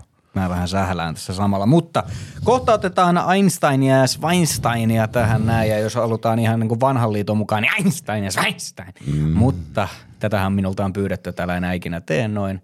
Mm. Niin minä tein sen nyt taas. Mutta otetaan ensin arvontalaulun aika. Nyt arvonta alkaa. Jos ette tiennyt, niin se oli kummelista. Yes. Ja sitten tota, viime viikollahan sulla oli uusi, joka oli jopa otsikkoon laitettu, että maailman paskin ohjelmaus. Kyllä. Ja se oli ihan syystäkin, koska se oli todella huono. Mutta sillä tehdään joku iloiseksi, koska nyt on, ja mehän, äh, minähän ilmoitin, että nopein voikein vastannut saa kaksi lippua Ilves peliin, mutta vastauksia tuli runsaasti ja on epäreilua äh, suosia niitä, jotka kuuntelee tämän heti 12 mm. yöllä, niin me päätimme arpoa Joo. Oikein vastanneiden kesken tämän palkinnon. Niin. Kyllä, ja itse asiassa tästä nyt, no saa tästä varmaan sitten semmoisen, no kyllä tuosta näkyy nimi, kun näkyy vaan toi numero, kun Vasapissa tuli, mutta siis tiistaina 23.23, eli siitä on noin vuorokausi, kun se on julkaistu, niin mm. ihan varmaan myöhästyin, mutta pitää kokeilla. Hintsasen jätskikin on pakko olla maailman paras Kermatoffe Classic. Ja tämä on oikea on vastaus. aivan oikea Aplodit kehiin. Noin. Se on oikea vastaus, eli Kermatoffe Classic. Se on muuten hyvä jäätelö, ei niin hyvä kuin superpinkki, mutta On. hyvä sekin. Ja kerrottakoon sen verran, että Kermatoffe Classic ei ainakaan vielä ole meidän kumppani tässä podcastissa, mutta, Ei. mutta tota, sitä sä vaan mussutit. Niin, se oli hyvin Se vastattu. oli niin sanottu shout out. Eli voittaja, jos tunnistit itsesi tuosta kommentista, mitenkäs nämä liput toimitetaan hänelle? Hänen, Mä laitan hänelle viestin tosta, mutta mä en ole ihan varmaan kaupalle laitetaan sitten niin. nimellä. Mutta Terve. tässä on siis, kerrotaan nyt sen verran tässä, että etunimini Jenna lukee, niin Jennalle lähti tuosta palakin. Tervetuloa Jenna Ilves S-totteluun valitsemasi kumppanin kanssa. Voin sanoa vielä Ilves S. Ässät. Se on eli tässä. Ässä tässä. Mutta tässä. mä olin kertomassa sitä, sitä mun kaverista, joka siis aina lopetti puhelun aina sille hei hei mudru, hei hei mudru. Joka kerta. Oliko hän suomalainen? Joo. Joo. Se on niin kuin hei hei muru. Niin joka kerta ja Mudu. aina. Hei hei mudu, hei hei mudu. Silleen sun- vähän niin kuin söpösti. Mä en osannut sanoa sitä samalla tavalla. Eli sun lempinimiä on ollut Mudu ja Höppänä, ei kun mikä se oli? Joo. Hö, hössykkä, en mä muista enää. Mutta mä en nyt haluaisi heittää tässä bussin alle Ilves, Ilves tota plus ottelulähetysten selostaja, joka on siis myös ehdolla Radiokaalassa, eli radiokaala.fi voi käydä äänestämässä. Niin, Mikko Aaltonen. niin. Mikko Aaltonen ja myöskin Ilves Plus ottelulaitos on siellä ehdolla. Käykää äänestämässä, olemme siitä kiitollisia, mutta Mikko on myöskin suhteellisen raskas silloin, kun se puhuu puhelimessa. Se, se ei meinaa loppua millään se puhelu, kun on sanotaan 47 kertaa, että rakastaa toista. Siis sinun kanssa on puhua. Ei, vaan kun hän puhuu oman tytskänsä kanssa. No mutta eikö se ole ihanaa? No Älä on noin ahdasmielinen. Sehän on ihanaa, jos se rakastaa toisiaan. On se ihanaa, mutta kyllä se puhelu kestää aina, niin kuin se kestäisi normaalisti. No vittua, kun sä kuuntelet Kymmen. niitä puheluita. se kestäisi normaalisti kaksi minuuttia, se kestää kaksi tuntia. No miksi sä kuuntelet niitä puheluita? No mutta silloin kun minä olen hotellihuoneessa sinähän hänen vieressään. Tässä, ja sinähän hän se tässä epäilyttävä olet. niin. Joo, no niin. mutta rakastakaa toisen, rakastakaa kaikkia, rakastelkaa kaikkia. Aina kun mahdollista. Ja Joo. nyt rakastelemme seuraavia foorumikommentteja. Joo, ja niin kuin tuossa aikaisemmin se tunnari meni jo vartti sitten, niin nyt on aika sitten Einsteinia ja Weinsteinia. No niin, annettu. Vai laitetaanko uusi tunnari, Laitetaan. koska sitä meidän tunnareista tykätään niin Sitä paljon. on toivottu. Viikon Einstein ja Schweinstein. Joo. Ja just ja näin ja kivasti sillä kai millain muuten. juu ihan jetsulleen, sellainen tyttö, josta vaimon teen. Justiinsa juu ihan jetsulleen, tyttö, josta vaimon teen. Polttaa kesäkatumiestä koostea höyryä nousee tiestä. Polttaa asfalttia tiili, hengityksen täyttää pöly sekä hiili. Kadulla on kuumaa, kadulla on kuumaa. Autojen huumaa. Mä voin sanoa vielä huumaa, huumaa, huumaa. Kadulla on kuumaa, kadulla on kuumaa. Kesäkuuma kaupungin. No niin. Katukuuma kaupunki. Joo, ihan tuossa. Sitten Mulla on yksi sellainen kaveri muuten, joka... Mä tiedetään jo, että sulla on yksi kaveri. Se keksii aina itse laulunsa sanat, se on huikea. Mm-hmm. Mutta joo, mennään, mennään tota, sitten tähän Einsteiniin nyt vihdoinkin. Ja Moputu se se seko, josta sinä olet aikanaan sanonut, että tämä on joku presidentti. Sehän ei ollut. Joku se oli, joku merkkihenkilö se oli, mutta mä edelleenkään muista. Mä väitin viimeksi, että se on joku jalkapalloilija. Niin. No googletas nyt äkkiä, kuka on Mobutu Sese Seko? Mobuto Sese. Ei kun Mobutu. Niin ihan sama. Entinen Kongon demokraattisen tasavallan presidentti. No niin. Tiesitkö muuten, mistä Kongo on tunnettu? No. Siellä on kuulemma valtavimmat keskimitaltaan, kun katsotaan koko maailman mittakaavassa. Käärmeet. Ne. Okei. Okay. Mielenkiintoista. Mutta Moputu Sese Seko Michael O'Leary-ryhmään. Tämä on siis älyttömän pitkä tämä tarina ja mä mietin, että en kyllä tätä sit kuitenkaan lue kokonaan, mutta – mutta hän siis kirjoittaa, että ehkä upea tapahtuma vaikuttaa mielialaani liikaa, mutta en muista, koska olen viimeksi nauttinut peruspelaamista näin paljon. Jos tämä olisi ollut tälle koostumukselle pelin numero 41, tuskin olisin kiinnittänyt liikaa huomiota. Nyt tässä oli kuitenkin paljon sellaisia pieniä elementtejä, joita olen neloselta kaipaillut vähemmän tai vähemmän koko kauden. Tässä sekavaa horinaa jonkinlaista avaintapahtumista vaihto kerrallaan pahoittelen huonoa tiivistämistä ja tämän takia moputus se, se, se, se, se, se, se, se ei pääse tähän nyt Einstein-osioon koko tällä viestillä. Nimittäin hän on käynyt jokaisen nelosketjun vaihtokierroksen läpi. Mutta ennen kuin sä oot nukahtamassa, niin sä oot sanonut, että sä tykkäät puhua jääkiekosta. Kyllä. Niin täällä on siis erittäin hienosti käyty nämä lävittä. Esimerkiksi vaihtokierros kolme, mä otan tästä keskeltä. Mm. Hävitty keskialueen aloituspeli omaan päähän. O'Leary liimaa Strokan laitaa vasta, mikä on mahdollistamassa Ilveksen hyökkäykseen lähtöä. Vaihdon loppupuolella oli sössimässä pakin avausta, kun ei ollut pitänyt lapaa jäässä ja hyvä avaus valui hukkaan. Oli kuitenkin lähellä pelattavan. Vaihto venyi vähän pitkäksi lopussa on tekemässä puolittaista maskia sen jälkeen, kun Sport pelaa hukkaa kiekon alueella ja Nyman tällä pienestä kulmasta sivuverkko. Tämä oli niin kuin sieltä heikommasta päästä. Sitten täältä esimerkiksi tulee vaihtokierros 5. Virtanen saa puolustettua suunnanmuutoksen omiin hyvällä mailapainalla, saa mailaa väliin. O'Leary pääsee irtokiekkoon. Rytmittää fiksusti syöttöllä keskialueelta puolustusalueelle, jossa tulee pakkipakki, jonka jälkeen keskialueella muodostaa yhden hyvän syöttösuunnan pelin avaamiselle. Avaus tulee Virtaselle, joka jatkaa ykkösellä hyökkäys siniviivalle O'Learylle. Kontrolloi tuolla alueelle vienti. O'Leary suojaa hyvin kiekkoa laitojen lähellä. Pyörähtää kiekollisena tiputtaa viivan pelille, jonka kutie menee maalille. Hyvä maski olisi ollut. Tämä oli laadukasta hyökkäämistä pelin toimitukseen saakka. Riisto, rytmitys, alueelle vienti, suojaus se avainsyöttölaukauksen, bla bla bla. Tästä näin on käyty siis yhteensä lävitse jokaisen erän vaihdot kerrallaan. Jaa. Ja sitten tämä loppu. Uusintonakin katseltulla oli melko varmaa peruspelaamista. Monta heikkoa suoritusta perään jälkeen ei tullut ja se oli ihan eristäviäkin ratkaisuja mukavasti. Ketjun tekemisellä ei ollut mielestäni kovin negatiivista vaikutusta pelin virtaukseen ja heidän tekemisellään pystyttiin jopa ottamaan jonkinlaista momentumin tynkääkin. Paljon hyviä puolustusalueen tilanteiden klaaraamisia, ei superpitkiä myllyjä omiin kohtuullisen hyvää kiekossa pysymistä hyökkäysalueella. Pari noista siis kuivui kasaan huonojen viivatoimitusten takia. Neloselle ei ihan niin hirveästi vaarallisia tilanteita omiin tullut eikä niissä parissa O'Leary erottunut niissä hirvittävän negatiivisesti. Algoritmeissa niin tämä oli keskivertoa parempaa nelosen tekemistä, mitä tällä kaudella on nähty.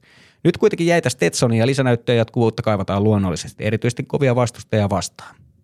Joo. Aika tota, oho, toi oli mun kyynärpää, joka rusahti. Ää, osoittaa siis tuommoista kohtuullisen, sanotaan nyt innostunutta sitoutumista pelin tarkkailuun. On, ja kannattaa käydä lukemassa tämä kaikki. Mä luin tämän melkein kokonaan.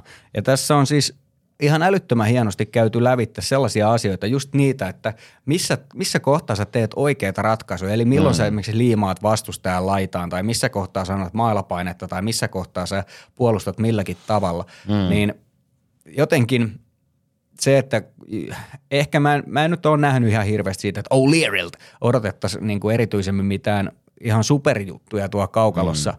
vaan hän pelaa tällä hetkellä tosi hyvin niin kuin perustasolla tuon yhden pelin osalta. Ja mietin, mistä on lähdetty liikkeelle. Hän niin. tuli tänne viimeisenä mahdollisena päivänä, silloin oliko torstaina, ja, ja sitten hänellä on aikamoinen jetlagi ollut tuossa saman tien seuraavana päivänä, kun ensimmäisen kerran tavasi joukkueen matkas Vaasaa, mm. ja nyt sitten ollut tuossa mukana, niin kyllä se vaikuttaa siltä, että, että siinä on ihan – Joo, joo, ja sitten ottaen, kun puhutaan nyt siitä, että miksi tämä on Einstein-kommentti, niin mun mielestä toi niin kuin suhtautuminen siihen on lähtökohtaisen positiivinen, mikä on ihan oikein. Mähän san, olin samaa mieltä itse, että mun mielestä Nelonen näytti poikkeuksellisen niin kuin potentiaalisesti tuottavalta ketjulta.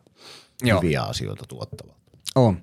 Tämmöisiä niin kuin se, että sä ihan oikeasti paneudut tähän asiaan, etkä vaan kirjoitat, että kaikki on – kaakelia paitsi kuusi erossa, niin, niin sit se on niin kuin helpompaa. Niin, ja jälleen kerran, kuten on aikaisemmin sanottu, niin jos sulla on jotain sanottavaa, niin ole sitten valmis perustelemaan se järkevästi. Joo.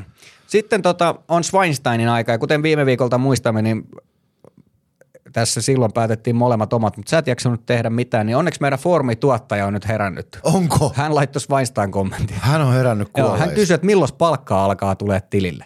Ei milloinkaan. Oletko omasta mielestäsi ansainnut palkkaa?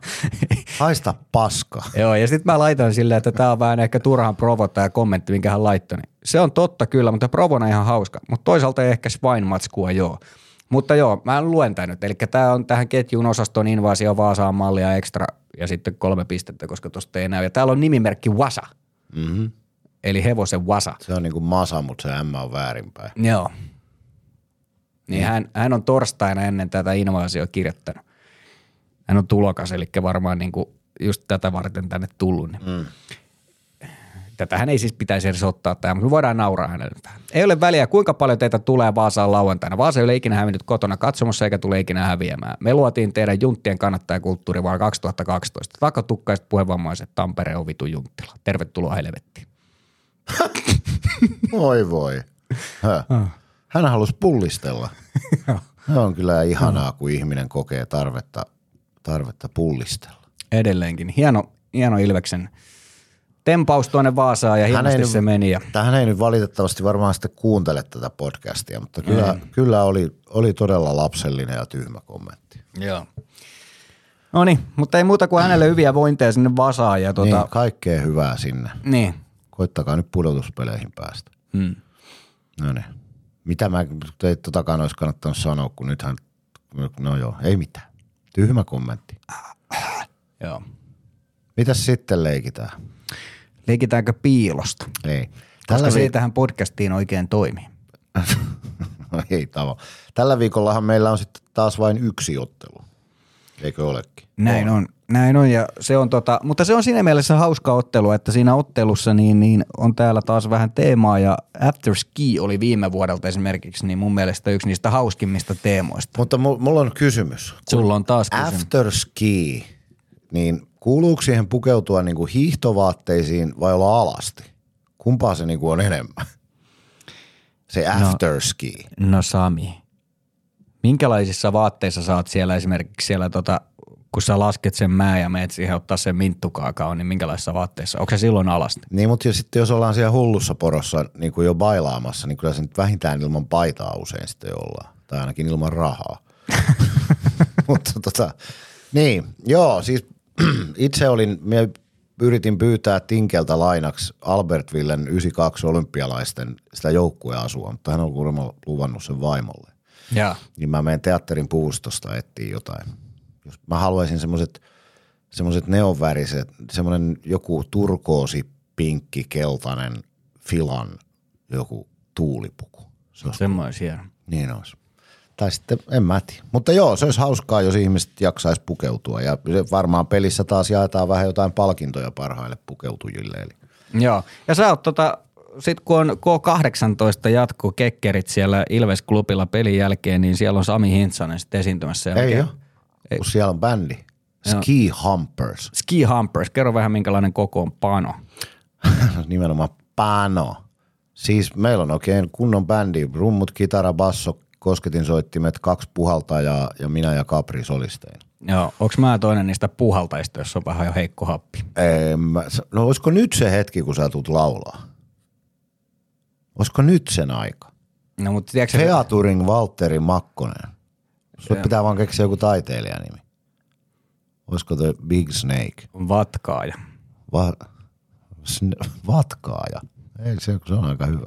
Sopii Ski Humpersi. Joo. Eikö se ole lapsellinen nimi? Mutta Sami, Itse tässä on nyt semmoinen tilanne, että kun mä ajattelin, niin kun se, että mä olisin siellä laulamassa, niin se vaatisi sitä, että mä olisin ottanut mu- muutaman pörhölän siihen, mm. koska muuten mä en uskalla. Niin ja nyt sä nykäsit jo kakkosen tänä viikonloppuna, niin sä et pysty enää tänä vuonna juomaan. Niin. Niin. Mä katsotaan. Mutta tota, joo, siis Ski Humpers on kyllä, on kyllä tyhmä nimi. Joo. Mutta selkeästi niin on hyvä kekkerit edessä, eli jo pelkästään niiden takia kannattaa. Biisilistalla on muun muassa yksi partiprojektin biisi. Onko tahdon rakastella sitä? Ei ole kuin huone 105. Ja Onko Party Project tekemässä jo paluuta? Ei ole. Ja hyvä, hyvä kuulija, jos olet siellä ja et tiedä mikä on Party Project, niin mene katsomaan YöYtubesta sitten. Me joo, mutta me esitetään siis biisejä. Vaimoni oli biisilistan teossa apuna, koska hän on paljon aikanaan pohjoisessa pyörinyt laskettelemassa ja hän on ollut monessakin afterskiissa. Itse hän en muista niistä mitään. Niin, et hän antoi konsultaatiota, että mitä biisejä siellä pitää vetää. Hän on ikinä lasketellut. Niin, ne etkä laskettele nytkään. Joo, Ilves Saipa ja siihen oli tarjouskin.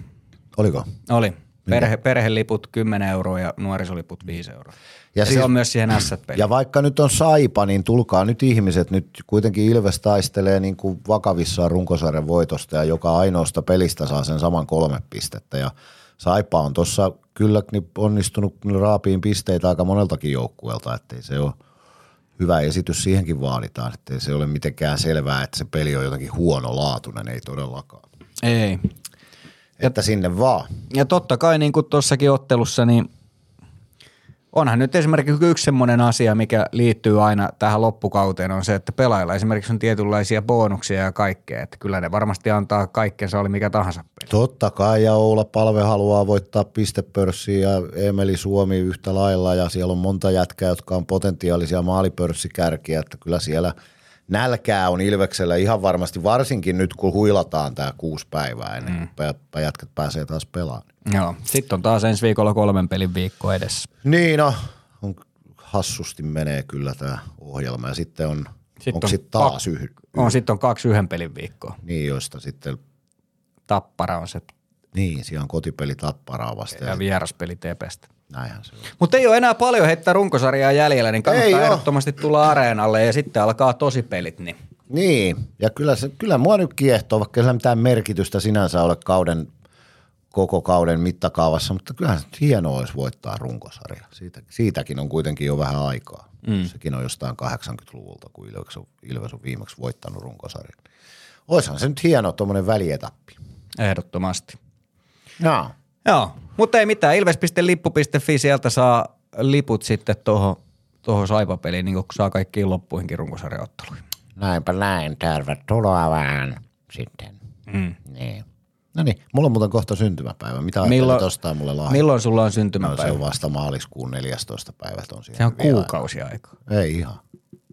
Monesti nyt on 19 päivä. Tai siis 20, kun sinä kuuntelet. Niin, mutta kun sä oot kuitenkin haluat, koska mä oon sulle tärkeä ihminen, sä haluat mulle jotain spesiaalia, niin sun pitäisi pikkuhiljaa ruveta tilaamaan sitä. Sähän aiot esimerkiksi teettää mulle jonkun hopealaatan, jossa lukee rakastan sinua. Paljon sä täytät, Sami? 28. Joo. Niin joo, kun sä olit mua kaksi vuotta nuorempi. Niin. Ei kun kolme vuotta, mä täytin 31. Kyllä. Ostitko sä mulle muuten, kun sä veit mut syömään? Mm. Veinkö? Niin, veinkin. Mä tarjosin me syötiin sulle susia. Susia, siis mm. wolfeja. Joo, Timo. No, justiinsa. Niin, jään jännityksellä odottamaan. Joo. No mutta tämä on hyvä tietää, niin mä sitten kehittelen tosta jotain. Oikein hyvää viikkoa kaikille kuulijoille. Perjantaina nähdään. Ti- Tiesitkö sä muuten Sami, Mitä? että, että sun sukunimi voisi olla myös Vinkkinen? Miksi? Ai, voi jumala. Koska hinttihän on tota Hint vinkki. Hint on vinkki. tai vihjenen. Mm. Vihjenen. Niin. Mikäs nyt mä rupesin miettimään? Makko. Ei. Makko-nimen etymologia, sen selvitin, mutta ei sen ollut mitään hienoa. Muistatko kenen pelaajan lempinimi oli Makko? Marko Mäkinen. Marko Mad Dog Mäkinen. Joo. Terveisiä Markolle. Missä hän nyt, se asuu jossain Turun. Turun seudulla. Joo, Salossa. Mä oon käynyt siellä. Joo. Se on siis mun vaimo tuntee hänen vaimonsa jostakin. Joo. Se on ihan mukava kaveri, vaikka Tapparassa pelaskin useamman kerran radioaikoina häntä jututin. Mulla oli sulle joku tietokilpailukysymys, mutta mä oon unohtanut sen. Mä oon koko lähetyksen yrittänyt miettiä sitä, mutta taas mä sanoin lähetyksen. Ei tämä ole lähetys. niin, mutta en mä nyt muista sitä. Mä kerron sitä, kun mä muistan. No niin, nyt mennään taas. Moikkuli moi! Moi, moi.